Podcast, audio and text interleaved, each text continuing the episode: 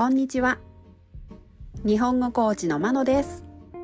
お元気ですか？このポッドキャストでは日本語のいろいろな表現を紹介します。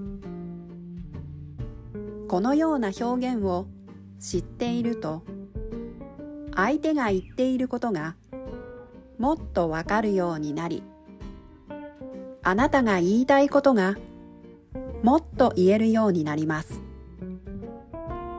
今週は敬語を紹介します。今日は持つの敬語。お持ちするです。お持ちするは自分が持つ場合に使います。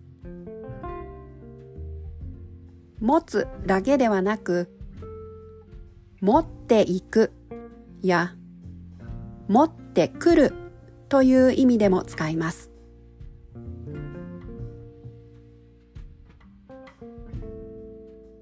例文です。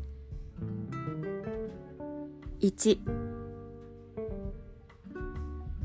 お荷物お持ちしましょうか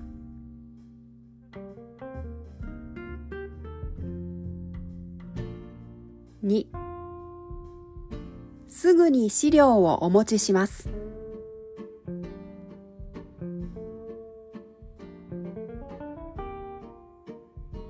3今日は計画書をお持ちすることができませんでした。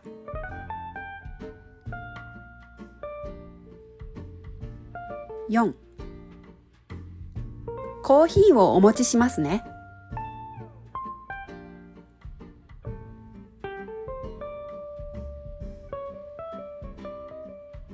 いかがでしたか？